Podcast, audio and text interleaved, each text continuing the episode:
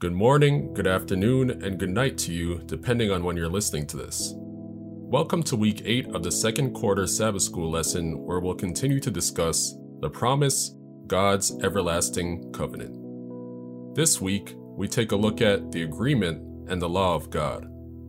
The reading for Sunday, May 16th, 2021 is God chooses Israel. Deuteronomy 7, verse 7 from the English Standard Version. It was not because you were more in number than any other people that the Lord set his love on you and chose you, for you were the fewest of all peoples. Deuteronomy 7, verse 7 from the New Living Translation.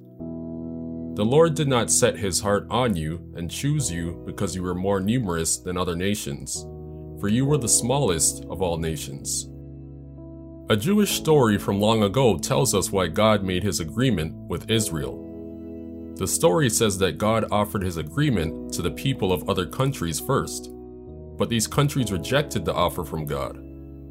So God offered his agreement to Israel. The Bible does not show us any proof for this idea, but the story helps us understand an important Bible truth about the choice God makes. God chooses Israel not because of anything Israel does to earn the love or favor of God. Israel does not do anything that makes them worthy of being the people of God. The Israelites are few in number. They are slaves when God chooses them. They are not a strong country. Plus, their religion, art, and other ways of life are not important to other people living at the time. So God chooses Israel because God loves them and shows them His mercy. We need to be careful when we study this idea about the choice of God. If we are not careful, we can end up misunderstanding important Bible truth about God Himself. So we must ask ourselves the right questions to help us understand the choice God makes. What does God choose Israel for? Does God choose Israel because He wants to save only them and no one else on earth? Or does God choose Israel to help Him offer the people on earth the gift of mercy that God offers Israel first? How do the following verses help us to understand the answers to these questions? Exodus 19, verse 6, ESV. And you shall be to me a kingdom of priests and a holy nation. These are the words that you shall speak to the people of Israel. Exodus 19, verse 6 from the NLT. And you will be my kingdom of priests, my holy nation. This is the message you must give to the people of Israel. Isaiah 56, verse 7, ESV. These I will bring to my holy mountain, and make them joyful in my house of prayer.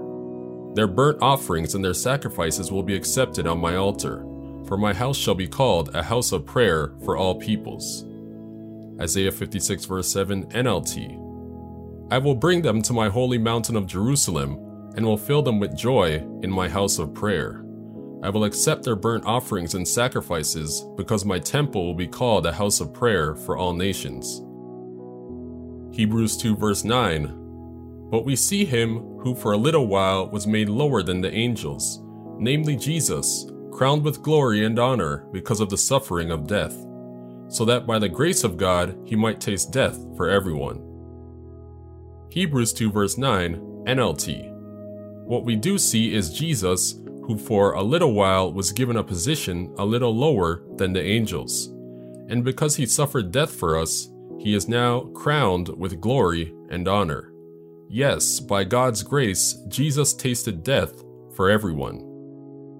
As Seventh day Adventists, we believe that God chose us to share special Bible truth, the same as He chose Israel. God chose our church to share the messages of the three angels. We believe that we have a message no one else has. In this way, we are the same as Israel in Bible times. God gave Israel a special message to share with everyone on earth. Today, God chooses our church to do the same thing. What can you do to help finish the work that God gave our church to do on this earth?